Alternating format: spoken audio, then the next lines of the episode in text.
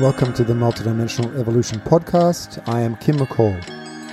The premise underpinning discussions on this podcast is that life extends beyond the physical dimension, that death is not the end of life, that we're all connected energetically with each other, both in the physical dimension and across dimensions, and that there is a purpose to our life that involves growth, healing, and assistance to each other.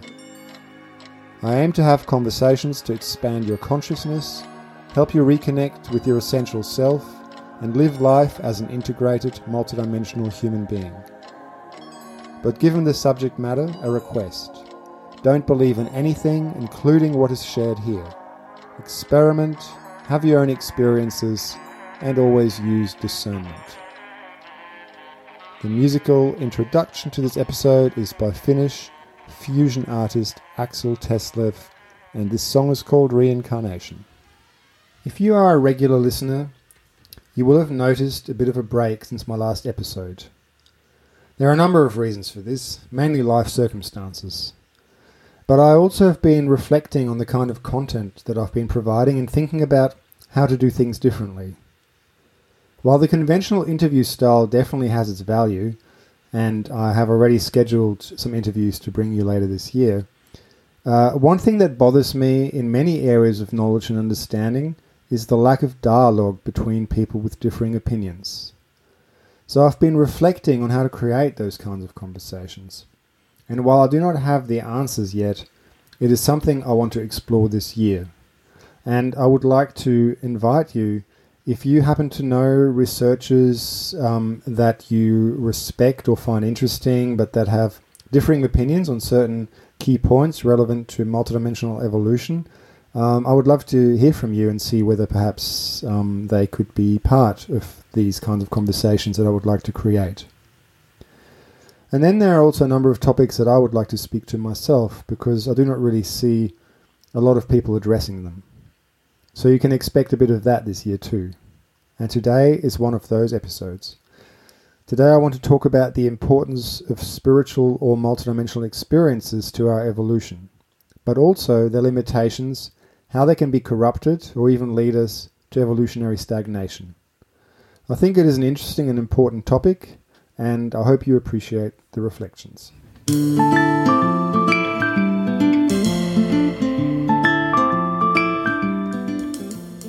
Hi, and thank you for tuning in. At the beginning of every podcast, I repeat an invitation not to believe in anything, but to experiment and have your own experiences.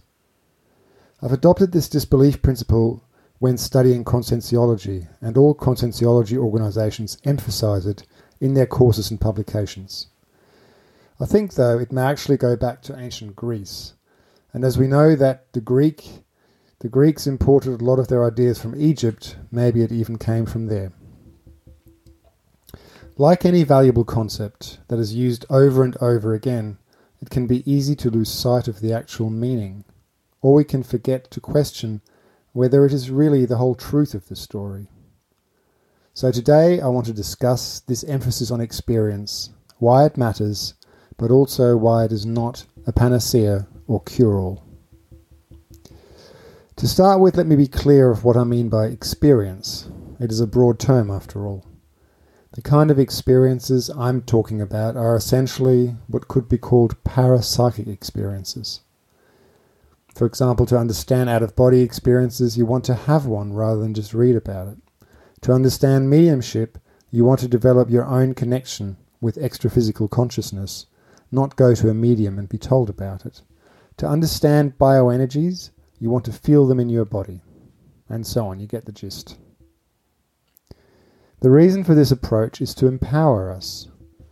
For hundreds or even thousands of years, the majority of people have relied on ritual specialists and other authority figures for insight and information about multidimensional life, usually through a strong religious and cultural filter. Personal experiences can let us find our own answers. Experience also has the capacity to alter our being in a way mere information does not. It is one thing to be told that you do not die, or even to be presented with the data that proves it. But it is another to feel the truth of this in the depth of your being, because you have experienced yourself as existing without breath and without the limitations of the physical body.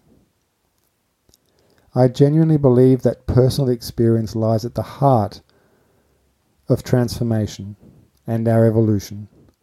But it also has its limitations, and it's those I want to talk to about here. Religious experiences can be transformative. But if we are attached to a particular religious framework, they can also keep us stuck. A classic example would be a Christian conversion experience. People have an encounter with an energy and sometimes even an extra physical consciousness they interpret as Jesus. And this can have a profound impact in their life. They may let go of addictions, become a more loving partner, parent, or community member. But in terms of their multidimensional understanding, this is often where it stops.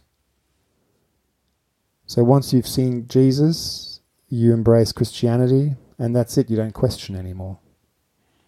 Similarly, many authors in the spiritual growth genre have a kind of origin story which involves some profound personal experience that set them up on a path of exploring multidimensionality, although they usually don't use that term. Many claim to have had some kind of spontaneous enlightenment experience that transformed them for good. Such people tend to position themselves as gurus, even if they might not exactly claim that title, but nonetheless, the way they're placing themselves still assumes that role, because they're somehow uniquely qualified to impart transcendental wisdom because of their own experience, and somehow that sets them apart from others. This is, of course, an age old dynamic in esoteric traditions.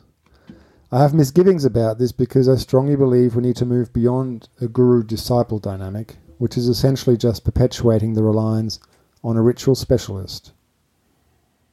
Also, because the claims of these persons are usually unverifiable and easily fabricated, and because I know that transcendental experiences do not replace the ongoing work required for personal evolution. The idea that there is an enlightenment experience that lets us transcend our human worries is, of course, incredibly appealing. It has provided the justification for gurus for millennia. And I've seen more than one evolutionary colleague lose themselves because they thought they had arrived somewhere and stopped addressing their very human traumas and challenges. Religious experiences underpin most religions, certainly the Eastern ones. But when we are part of a religion, we will interpret our experiences through the lens of that system. Christians have profound personal experiences with extraphysical consciousnesses or energies they interpret as Jesus. Buddhist meditators experience what they refer to as emptiness. Hindus have encounters with different deities and so on. I myself did 12 months of an interfaith ministry in which we studied all the major religions. And across that time, my meditative and extra-physical experiences were closely correlated to the traditions that we were studying, including an OBE in which I encountered a consciousness who looked like Jesus. For religious believers, these experiences are proof that their faith is the true path. Religious fundamentalism is built on such experiences.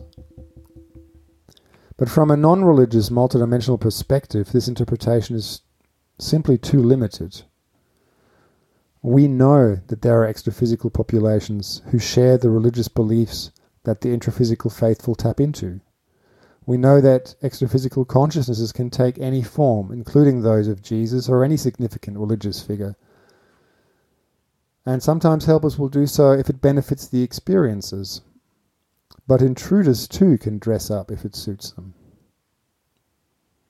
Many people can have profound multidimensional experiences but still not gain this understanding and thus get stuck uh, in one particular system thinking that that is all there is. Another angle to this is that cults can deliberately manipulate their followers' experiences to fit into the cult leader's narrative. Anybody who does breath work, prolonged meditation, or a range of other practices can have multidimensional experiences.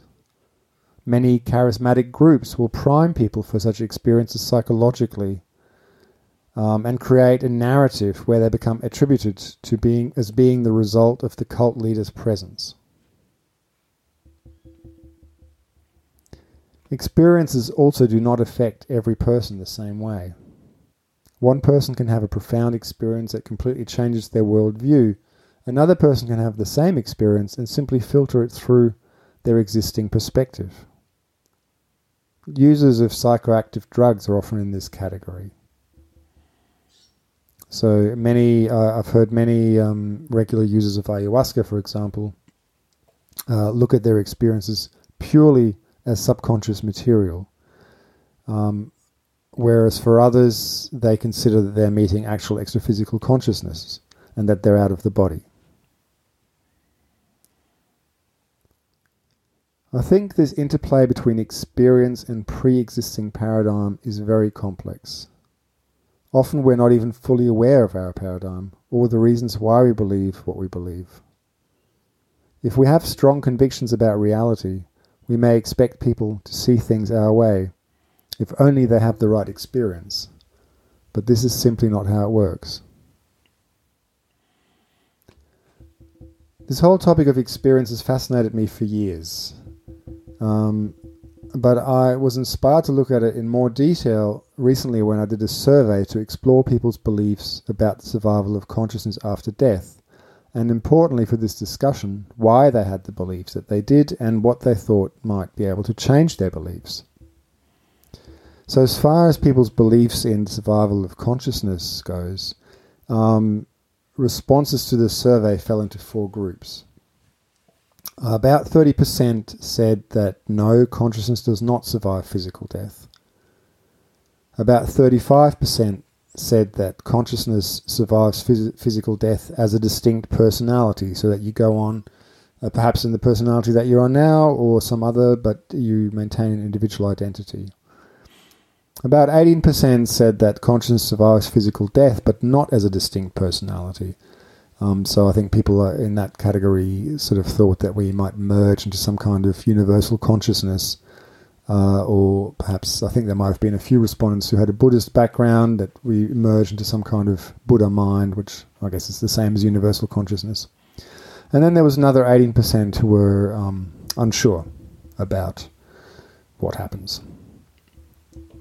What I found fascinating uh, was the important role that personal experience played as the basis for people's views, and not only for those who accept survival, but also for those who believe that when we die it is the end. So, key experiences named by people who accept that consciousness continues after physical death were things like meeting, the having experienced meetings with deceased loved ones, and people didn't elaborate what these consisted of. So um, I guess it could be quite a range, right, of people feeling they're having signs from people, feeling their presence, to perhaps having uh, full-on visual perceptions of um, of a deceased loved one. Um, others mentioned out-of-body experiences, and uh, then people just generally mentioned paranormal phenomena. And again, it's uh, you know would be good if I wanted to do this research more thoroughly to explore with people what those phenomena were. Um, but I did think it was really interesting that out of the 35, well, in total, actually, um, almost 50% of, uh, uh, over 50% of people who said that um, consciousness survives physical death in one way or another, it was actually only a minority of the respondents who referenced their religious faith or their culture as a basis for that view, and the majority reference some kind of personal experience. Um, on the other hand, the majority of those who believe that consciousness ends at death uh, based this on what they had considered a lack of evidence to the contrary. So people were saying there was simply no evidence, there's no scientific studies, it hasn't been established to the standards of scientific research, and so on. Um, but some in this category did also uh, reference some personal experience as the basis for why they believe that consciousness ceases together with the body. And this included um, uh, respondents who had been clinically dead but had had no conscious experience. So I suppose we could call that a near death non experience. Um, and uh, another person who talked about uh, having lost a loved one and had having simply having been present at this person's death and having simply no sense uh, of any ongoing connection with them. They, it was like the person just disappeared as the body died. Um, and then one person who talked about overdosing on uh, ketamine uh, and describing the experience as uh, I came back gradually like a machine having parts switched on. Time was first, then space. We are just biological machines.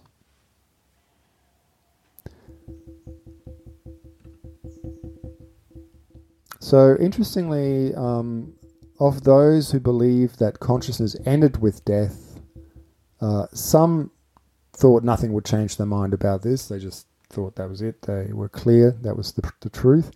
But um, probably the majority had some indication that they might change their mind um, if they were presented with the right data. And a few said they would like to see various scientific studies, and somebody talked about having consciousness isolated and seeing it by itself without a body. Um, but the, again, the majority that uh, said they would change their mind uh, if they had personal experiences such as meeting dead relatives, um, having very clear past life memories that show them that they had lived before, uh, or having um, an extra physical person explaining to them directly about the afterlife and telling them that they survived uh, physical death. Our collective consciousness has been shaped by centuries of oppressive religious dogmatism about the afterlife. We've also seen significant social advancements based on the materialist paradigm. In that context, psychological resistance to ideas that are reminiscent of religious dogmas and backwards beliefs is arguably a healthy adaptation. In other words, it makes a lot of sense for people to not accept that uh, consciousness survives physical death because beliefs around survival uh, strongly tied up with religious dogmas, and um, we have, as a society, progressed because we've adopted a materialist, um, materialist approach to the way we deal with problems. In addition, human psychology is complex and seems to be strongly geared towards focusing on material life. This makes evolutionary sense. We need to survive. The survival of our body is um, a fundamental priority, uh, living as a physical being. And how distracting would it be? And in fact, uh, I've I've met um, uh, and heard of um, clairvoyants and people who were perceiving extra physical dimensions who found it very hard to function uh, in the physical dimension because they were constantly overwhelmed by the sensory input. So I hypothesize that this is one of the reasons why only a small percentage of the population has the kinds of experiences um, that people talk about uh, OBEs, clairvoyant perceptions, and so on. And why some people, even when they have such experiences, view them through a materialistic lens and essentially dismiss them. Uh, on the other hand, many of the people who have had near death experiences, out of body experiences, past life memories, and interactions with extra physical consciousness did not believe in survival before they had these experiences. Having such experiences does not always lead to instant certainty of survival. Often, in fact, the experience triggers long periods of profound and stressful self inquiry as the experiencer fundamentally reviews and updates their worldview. And it's very common that um, uh, there's moments of doubt and, and questioning. This common trajectory from being a skeptic or simply not caring about the question of survival to developing an inner certainty based on one's experience speaks to the evidentiary power of these experiences. So lots of people have this trajectory. It's not an uncommon thing. And um, that for me means there's something in that, right? This transformative power. It makes sense that many skeptics would want a personal experience as proof, because the question of survival of consciousness is deeply personal. This is not something we should hand over to an external authority, especially given the poor track record such authority figures have had in human history. Clearly, different people have different predilections towards having such experiences. You can have a group of people working in an OBE, doing an OBE workshop, and um, only half, if that, of the people will probably have an OBE in most of the workshops that um, that I've attended. And um, the kind of uh, uh, regular projectors, people who regularly have out of body experiences that one tends to read about because they're the ones writing the books. It is a micro minority. It is really a small group of people. Um, yes, there are plenty of people, um, you know, that one don't doesn't hear about, but but overall in the population, it's very rare. It's more common for people to have an odd experience here and there, um, to have had enough to know that they exist, but um, uh, yeah, it's it's just simply the fact that um, not every human being seems to be wired to connecting with the multidimensional reality. So, if we wanted to change our education system to help us better understand this these experiences, um, that would need to take these differences between people into account. Uh, it would also need to consider our need to live an integrated human life and avoid falling into dogma about matters of survival. And both of them are serious issues with many spiritual organizations, in my view. Uh, on the one hand, they um, kind of underestimate, I think, or, or, or, don't account for the complexity of the human life and um, focus on peak experiences at the cost of um, integration and a healthy human existence, a healthy multidimensional existence and on the other hand, um, obviously like religions, but many kind of non-religious spiritual traditions also end up fixing themselves on a very strong view on the, how survival looks, and that becomes then the truth.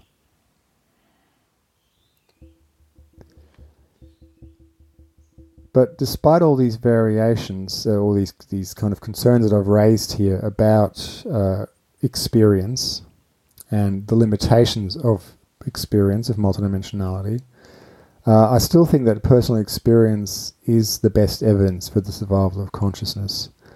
And beyond that, that incorporating it into our research is an important evolution for science. A scientist of consciousness who has not experimented with altered states of consciousness themselves, in my view, cannot authoritatively speak about consciousness, even if they have some good ideas and they understand how the brain works and so on. The greater the number of people who can reliably induce different states of consciousness, the greater the chance that we can consider creating what um, one of the early and groundbreaking researchers of uh, parapsychology, Charles Tart, has called state specific sciences. State specific sciences uh, research the different states of consciousness by entering those states as participant observers. So if you're wanting to explore OBEs, you have to have OBEs. Um, if you're wanting to explore the effects of certain drugs, you explore the, them using those drugs. Um, but as a scientist, researching, exploring, reporting. I believe that embracing that methodology will be a significant step in deepening our understanding of consciousness both when in physical form and after bodily death. The final reflection is the ultimately private nature of multidimensional experiences. I know from my, old, my own trajectory that when we first have profound OBEs or tangible interactions with extraphysical people, it can stir up a strong desire to share this with others. And we basically have the hope that they will come to share in our new way of thinking. Like you discover that life isn't just physical, it can make you very evangelical, basically, and you want to spread the good word. But of course, it rarely works like that. For someone who has not had the experience, what we're telling them is just a story. It may be interesting to them, but equally they may just be listening politely. Our personal experiences are not designed to convert anybody apart from ourselves. And having said that, I do think uh, that selections of personal experiences, consistent, sort of become can become data sets. If we have consistent bodies of experiences of OBE explorers or energy workers or mediums, um, those in themselves become relevant data sets, which then I think need to substantially impact the scientific discourse. But based on the issues I've discussed here, I'm of the view that experience alone neither provides uh, an absolute truth nor does it necessarily supercharge our evolution. It is an important element, but its value to our life trajectory is closely entwined with the context in which we have them, and that context depends on the general maturity of our society as well as our own psychological health. I really hope you got some value out of today's episode. If you did, why not leave a positive review on iTunes and share it on social media to help others find it? The tune seeing us out is another one from Axel Thesleff. This one is called Akasha. You can find more information about today's guest on my website, multidimensionalevolution.com including any links to their work and their contact details.